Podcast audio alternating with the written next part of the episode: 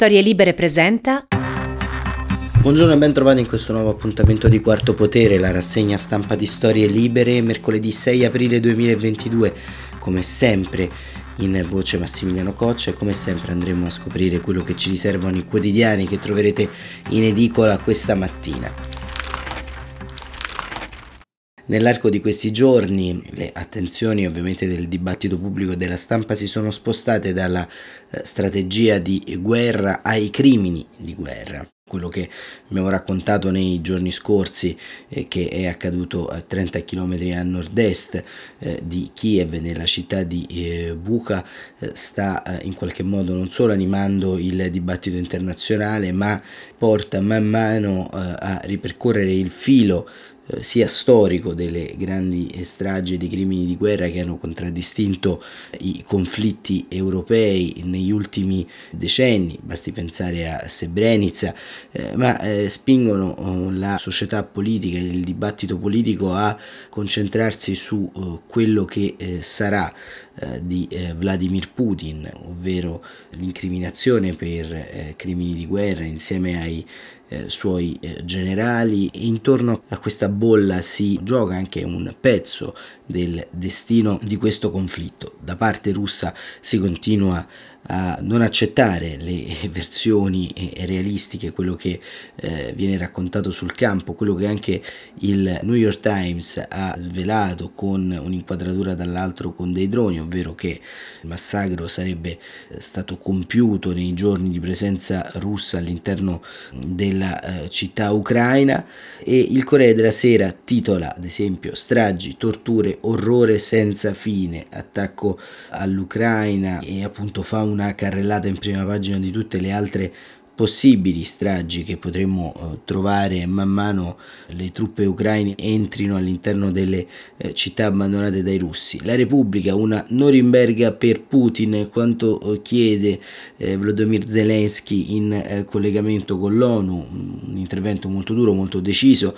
La stampa apre con il raccapricciante titolo Bambini torturati e vedremo il perché libero, il piano PD, recessione, il soldato Letta vuole portare l'Italia nel baratro e il fatto quotidiano russi espulsi e processo a Putin, solita muina. E ancora la verità, l'embargo alla vodka non ferma Putin il messaggero carbone russo stop dell'Unione Europea e anche il messaggero nel suo taglio centrale dedica titolo similare a quello della stampa con una foto di un bambino con su scritto torture sui bambini. Sole 24 ore rincari di energia e materie prime nel PNRR già eh, 3 miliardi di costi in più, il resto del Carlino e c'è chi dice che non è vero e sempre riferimento alla strage di Buca con un cumulo di corpi ammassati. Il riformista Mosca-Kiev, l'Apocalisse a questo punto è un rischio vero. Domani le sanzioni sul carbone aprono la guerra energetica con la Russia. il mattino, bimbi torturati, l'ONU reagisce a Zelensky, una nuova Norimberga, ora la Russia va eh, privata del potere di veto, orrore a Irpin, l'Unione Europea stoppa il carbone di Mosca, sanzioni sui porti.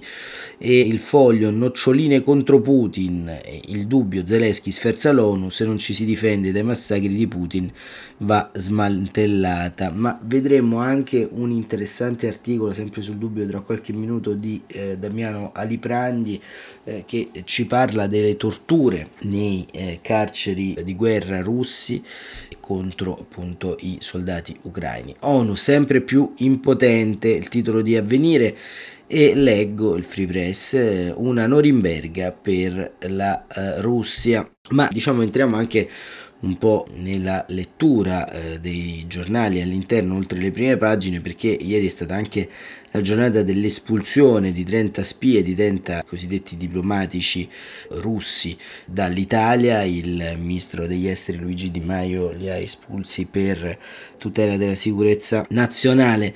E Massimo Franco sul Corriere della Sera, proprio in base anche alle reazioni eh, del nostro paese a questo conflitto, eh, fa una nota, un editoriale molto chiaro. L'ambiguità sulla guerra sta diventando lo spartiacque. Le spinte centrifughe si moltiplicano, si tratti di magistrature fisco, politica estera, ma il modo in cui la Lega di Matteo Salvini si sta sbilanciando a favore della Russia comincia a diventare vistoso. Si tratta di un partito di governo, eppure sull'aggressione all'Ucraina ha dimostrato di volersi smarcare dalle sanzioni contro Mosca molto più della destra d'opposizione di Giorgia Meloni. E questo prelude un problema serio dentro la maggioranza di Mario Draghi, perché lo spartiacque dell'affidabilità internazionale conterà sempre di più. La critica di ieri alla Farnesina e al Palazzo Chigi dopo la decisione di espellere 30 diplomatici russi sospettati di spionaggio lo ha evidenziato in modo palpabile. Imprecisate fonti della Lega hanno fatto sapere che la pace si raggiunge con il dialogo e la diplomazia e non espellendo i diplomatici.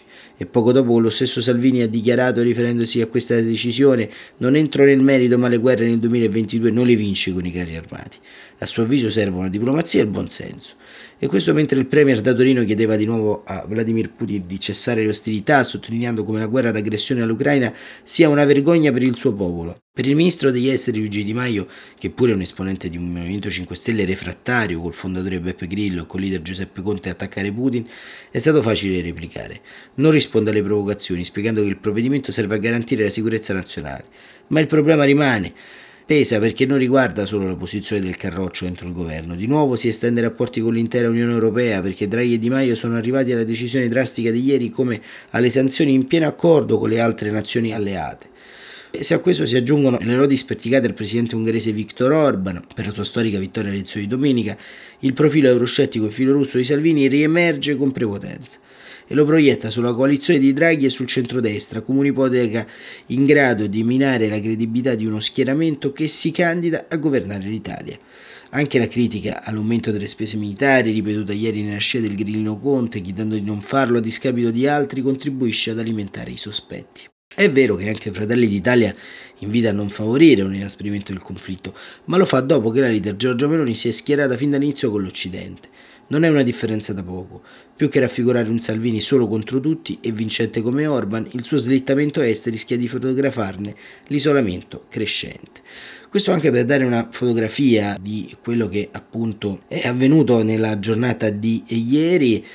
Anche il Corriere della Sera con Marco Galluzzo racconta quanto avvenuto in quello che anche come un'operazione politica coordinata dentro l'Unione Europea il governo italiano ieri mattina ha annunciato di aver espulso dichiarandoli persone non gradite 30 diplomatici russi che lavorano all'ambasciata con sede a Roma l'Italia dunque fa la stessa cosa nell'arco di eh, pochi giorni che hanno fatto anche Spagna Belgio e altre nazioni europee. Romania, Svezia, Slovenia e Danimarca nel corso della giornata hanno preso poi analoghe decisioni, altri 19 diplomatici nel pomeriggio sono stati espulsi anche dalla rappresentanza presso l'Unione Europea. L'Unione reagisce in risposta alle interferenze illegali e inquietanti dei membri della diplomazia russa. Dall'inizio del conflitto è stata stilata una lista in collaborazione con i nostri servizi di sicurezza, ha spiegato Luigi Di Maio, tale misura assunta in accordo con altri partner europei si è resa necessaria per ragioni legate alla nostra sicurezza nazionale, nel contesto della situazione crescente dell'ingiustificata aggressione all'Ucraina da parte della Federazione russa. Una decisione miope che non rimarrà senza risposta, così il portavoce del Cremlino Dmitry Peskov ha definito la decisione di tanti paesi europei di espellere diplomatici russi, limitarne la possibilità di comunicazione diplomatica in una situazione senza precedenti, una decisione miope, ha spiegato Peskov. Secondo il portavoce, le espulsioni in primo luogo complicheranno ulteriormente la nostra comunicazione eh, con eh, i paesi europei comunicazione necessaria per il raggiungimento di un accordo. La Russia darà una risposta adeguata all'espulsione perché è impossibile che i nostri diplomatici vengano classificati come delle spie. Di Maio ha commentato in questo modo sia le parole di Peskov che a quelle di Matteo Salvini che in giornata ha dichiarato la guerra non si fa con i carri armati e la pace non si raggiunge con le armi ma solo col dialogo, la diplomazia e non espollendo i diplomatici. Di Maio appunto ha chiusato dicendo evito di eh, rispondere alle provocazioni, anche il PD ha criticato la Lega, strana idea della sicurezza nazionale per mettere alle spie di un altro paese di fare il proprio lavoro e magari chiamarla in pace, il commento di Ria Quartapelle, la posizione della Lega è stata ribadita da Matteo Salvini, non entro nel merito della decisione, ma le guerre si vincono con la diplomazia, il dialogo, l'ascolto e il buonsenso. Questo insomma è la cronaca di quello che appunto è avvenuto ieri, ma C'è anche un altro incastro in questa guerra, che sono le elezioni. Abbiamo raccontato la vittoria di Viktor Orban qualche giorno fa, così come quella la riconferma anche in Serbia del filorusso Vucic e Stefano Montefiori ci porta in un'analisi di scenario, un editoriale molto interessante su quello che avviene in Francia, perché eh, in Francia sta accadendo questo. Zemmour, il candidato dell'estrema destra, ha in qualche modo polarizzato l'attenzione su temi e parole d'ordine che erano quelle del Front National, quindi di Marie Le Pen. Marie Le Pen per ricercare un elettorato si è spostata verso il centro, guadagnando così molti punti nelle ultime settimane. È quasi certo un nuovo ballottaggio con Emmanuel Macron che al momento però appare staccato di soli due punti. E Stefano Montefiori chiede ai lettori, ma una domanda retorica che cerca un po' di sviluppare nel suo articolo, e se poi in Francia vince Marie Le Pen? Una sfida, scrive, che si svolge a 2000 km da Kiev, ma per Putin vincere a distanza sarebbe forse più importante della conquista di un aeroporto o della presa di Mariupol, perché le conseguenze peseranno sulla guerra in Ucraina, sul ruolo dell'Unione Europea nel mondo e forse sulla stessa sopravvivenza del progetto europeo. È l'elezione del Presidente della Repubblica francese. Primo turno questa domenica 10 aprile, scontro finale due settimane dopo, il 24 aprile, quando stando ai sondaggi si affronteranno probabilmente il presidente in carica Emmanuel Macron e Marie Le Pen, nella riedizione del duello di cinque anni fa. La leader sovranista al suo terzo tentativo, ma non è mai stata così vicina alla vittoria. Le ultime previsioni indicano uno scarto minimo, Macron in calo al 51,5, Le Pen in crescita al 48,5, con un margine di errore stimato in 3%. In sostanza i due rivali oggi sono ormai quasi alla pari, salvo sorprese la Francia si troverà a dover scegliere tra l'europeista Macron e la nazionalista Le Pen. Il voto nei grandi paesi ha sempre ripercussioni internazionali. Nel 2004 il quotidiano britannico The Guardian era così convinto che provò a influenzare apertamente le elezioni americane, lanciando una mobilitazione globale per convincere i elettori della contea di Clark a votare per John Kerry invece che per George Bush. L'Operation Clark County non funzionò, Bush venne rieletto, l'esperimento non venne più tentato e forse anche meglio così, scrive Montefiori. Ora, quasi vent'anni dopo, di nuovo le elezioni in un paese occidentale, stavolta in Europa, rivestono la stessa enorme importanza globale, anzi forse ne hanno ancora una maggiore. Dopo i primi bombardamenti e l'apparizione dei carri armati con la Z, gli europei si sono trovati inaspettatamente d'accordo nel varare sanzioni importanti e nell'inviare aiuti, armi comprese all'Ucraina. Putin era convinto di piazzare un suo uomo a Kiev in 72 ore e di cancellare una volta per tutte quella che per lui era ed è un'eresia insopportabile, l'esistenza di una democrazia liberale europea alle porte di casa ha ottenuto invece il rilancio dell'Unione Europea, mai così unita anche nel cercare di sbarazzarsi di lui dalla dipendenza energetica. Ma che cosa succederebbe se a vincere le elezioni francesi dovesse essere Marie Le Pen? Immaginiamo lo scenario: sconfitti Macron, il suo sogno europeista e l'asse con Draghi, all'Eliseo si insedia una donna che combatte da sempre l'Unione Europea e che ha stretto legami con la Russia di Putin sin dal 2011, quando prese il posto del padre Jean-Marie alla testa del Front National. Già nel suo primo programma presidenziale, quello del 2012, Marine Le Pen auspicava la fine dell'Unione Europea la nascita di un'alleanza trilaterale Parigi-Berlino-Mosca. Non è mai cambiata. Dopo la conquista russa della Crimea nel 2014, Marine Le Pen ha sempre sposato le tesi del Cremlino, vantandosi con Putin di essere l'unica che in Francia difende la Russia. E i suoi deputati europei a Strasburgo hanno regolarmente votato contro ogni risoluzione sgradita a Mosca. Se Marie Le Pen ha potuto presentarsi alle sezioni successive, nel 2017 è stato grazie al prestito di 9 milioni di euro da parte di una banca russa, mentre stavolta il prestito di 10,7 milioni di euro arriva dall'Ungheria, altro eh, amico filo Putin appena rieletto Viktor Orban, a capo della sola potenza nucleare dell'Unione Europea e della seconda economia della zona euro potrebbe andare chi promette la fine dell'integrazione, l'avvento di una non meglio precisata Europa delle nazioni e l'uscita della Francia dal comando integrato della Nato. Gli equilibri mondiali ne risulterebbero sconvolti, Putin otterrebbe stavolta senza sparare un colpo una vittoria strategica inestimabile. Se in Italia qualcuno si stupisce della penetrazione della propaganda russa nel dibattito politico nostrano, guardiamo la Francia. Tolto Macron, i tre candidati più forti che lo inseguono alla corsa all'Eliseo, Marie Le Pen, Jean-Luc Mélenchon e Eric Zemmour, sono tutti su posizioni storicamente filo Putin che solo Mélenchon ha faticosamente corretto negli ultimi giorni. Zemmour, che già disse ci vorrebbe un Putin francese sperando di incarnarlo, chiede tuttora cautela nel condannare gli eccidi russi. Marie Le Pen una settimana fa ha dichiarato finita la guerra in Ucraina Putin potrebbe tornare un alleato. Ieri, dopo gli errori di Puka, ha chiesto un'inchiesta per ONU per individuare i responsabili, senza mai accostare le parole Putin, Russia e condanna. Le forze filo Putin sono già arrivate al governo in alcuni paesi europei, compresa l'Italia, dove però il sistema parlamentare e la presenza del presidente Mattarella come garante delle alleanze internazionali hanno contenuto la portata dell'evento e non c'era la guerra in Ucraina. Orban ha appena vinto anche contro Zelensky, ha detto, ma l'Ungheria non è certo al cuore del progetto europeo, la Francia sì e le istituzioni della Quinta Repubblica danno al Presidente un potere immenso, anche se non dovesse poi avere una maggioranza in Parlamento, come potrebbe capitare a Marie Le Pen. Dopo anni di ritornello su un'Europa senza anima, la tragedia ucraina sembrava aver unito la maggioranza degli europei attorno a pochi sacrosanti principi, tutto potrebbe capovolgersi se la sera del 24 aprile alle 20 sugli schermi francesi dovesse apparire per primo, come del tutto possibile, il volto di Marie Le Pen. Ecco, insomma, con questo scenario molto cupo e fosco, eh, diciamo, il mercoledì, almeno per alcuni di noi, non inizia nel migliore dei modi.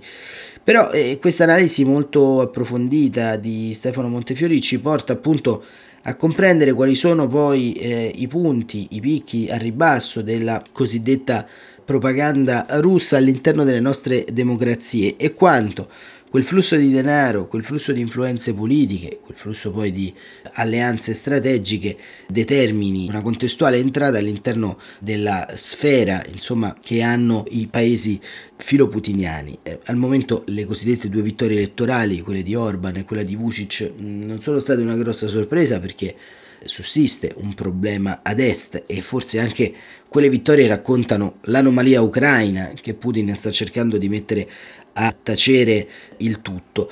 Ma in questa guerra eh, c'è un aspetto spesso dimenticato o trattato in modo eccessivamente retorico, col quale oggi vogliamo chiudere, che sono i bambini. Eh, I bambini sono vittime non solo numeriche eh, di questo conflitto, ma eh, sono dei cittadini, piccoli cittadini che cresceranno con eh, le cicatrici e l'orrore visibile di questa guerra.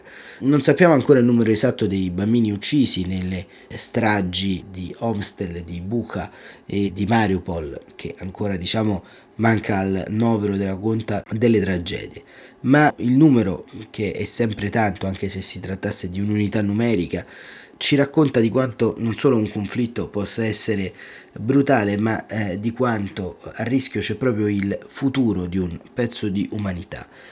E le madri, eh, che generalmente, diciamo, in ogni circostanza storica cercano di proteggere eh, i loro figli, sono arrivati a eh, scrivere i nomi sulla schiena dei bambini. C'è la foto che sta facendo il giro del mondo in cui il corpo viene utilizzato come lavagna, come scrive il messaggero, e scrive la schiena nuda di una bimba che indossa solo il pannolino e sulla pelle un nome, un numero di telefono e una data di nascita, Vira 10-11-2019, una delle foto simbolo della guerra, che racconta come una mamma ucraina abbia reso identificabile la figlia perché venga salvata in caso resti da sola, senza i genitori. E ne scrive eh, Claudia Guasco, che racconta All'alba del 24 febbraio Vladimir Putin ordina all'esercito russo di invadere l'Ucraina. Lo stesso giorno Alexandra Makovic, detta Sasha, prende una penna e scrive sulla schiena della figlia Vira quelle poche informazioni essenziali che possono salvarla. La data di nascita 10, 11, 19, i numeri di telefono di mamma e papà poi prepara un altro biglietto da mettere in tasca, con qualche informazione in più in inglese e in ucraino. La bimba è due anni e mezzo, capelli biondi, il pannolino, se il conflitto li avesse separati o i genitori fossero morti sotto le bombe, sarebbe stata in grado a malapena di dire il suo nome. Così Sasha ha pensato che l'unico modo per risparmiarle alla bimba il destino di sommersa, senza nome né parenti che potessero prendersi cura di lei, era trasformare la sua schiena in una carta d'identità. Nel caso ci fosse successo qualcosa e qualcuno eh, l'accogliesse come sopravvissuta. Sasha ha postato l'immagine sulla sua pagina di Instagram tre giorni fa. Vira è nella sua cameretta e sta disegnando. Ho passato 5 minuti a fissare il pulsante pubblica post. Pensieri e sentimenti si accavallavano. Non trovo la forza di inviarlo, ma dovevo parlarne, prima di tutto a me stessa. Fa male scorrere la galleria fotografica. C'è una vita meravigliosa che abbiamo avuto. Nella foto scrive Sasha Vira è tornata al primo giorno di guerra. Le ho scritto sulla schiena con le mani che tremavano. Ma perché raccontartelo, figlia mia? Sai com'è? Già svegliarsi fra suoni assordanti e potenti delle esplosioni che si sentono per decine di chilometri. Nelle prime ore tremavo come te. L'angoscia per il destino della bambina, dice, mi fa balenare un pensiero folle nella mente. Perché non tatuarle queste informazioni? ma anche una biro può salvare. Le ho scritto sulla schiena nel caso si fosse persa, eventualità che secondo la mia logica poteva succedere solo se fossi morta. Di quei numeri di telefono non c'è stato bisogno, nello scatto successivo Vira con un abitino di tulle rossa da ballerina accanto a un vaso di fiori giallo. Io e Vira siamo al sicuro, siamo fuggiti all'estero e siamo nel sud della Francia.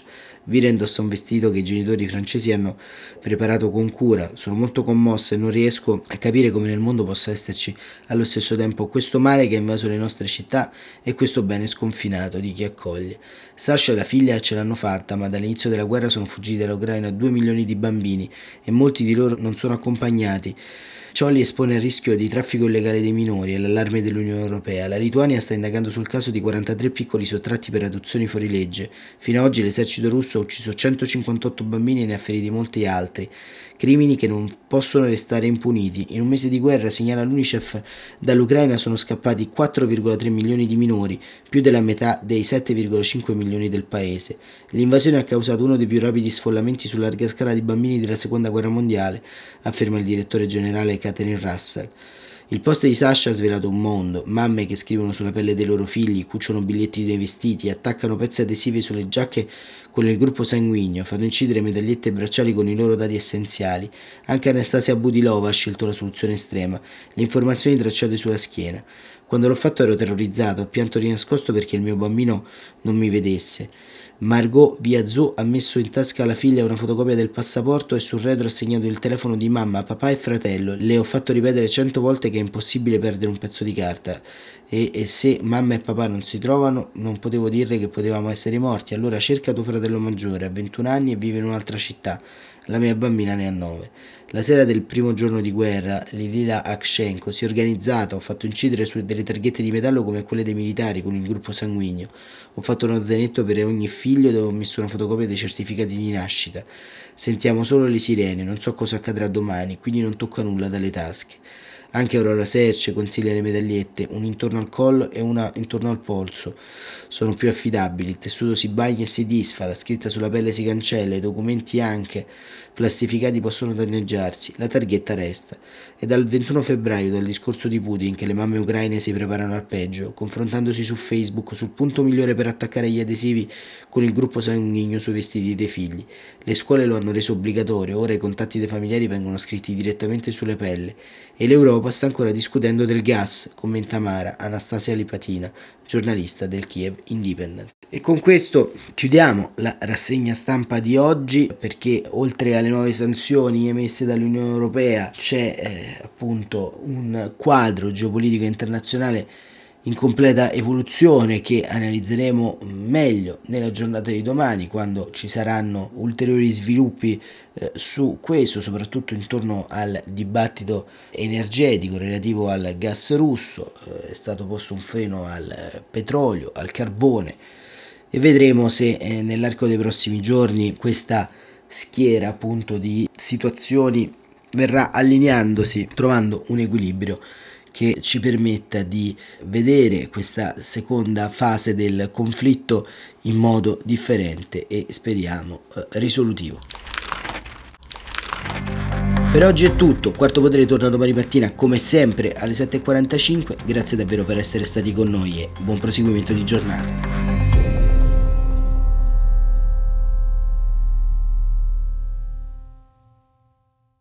Una produzione storielibere.fm di Gianandrea Cerone e Rossana De Michele. Coordinamento editoriale Guido Guenci.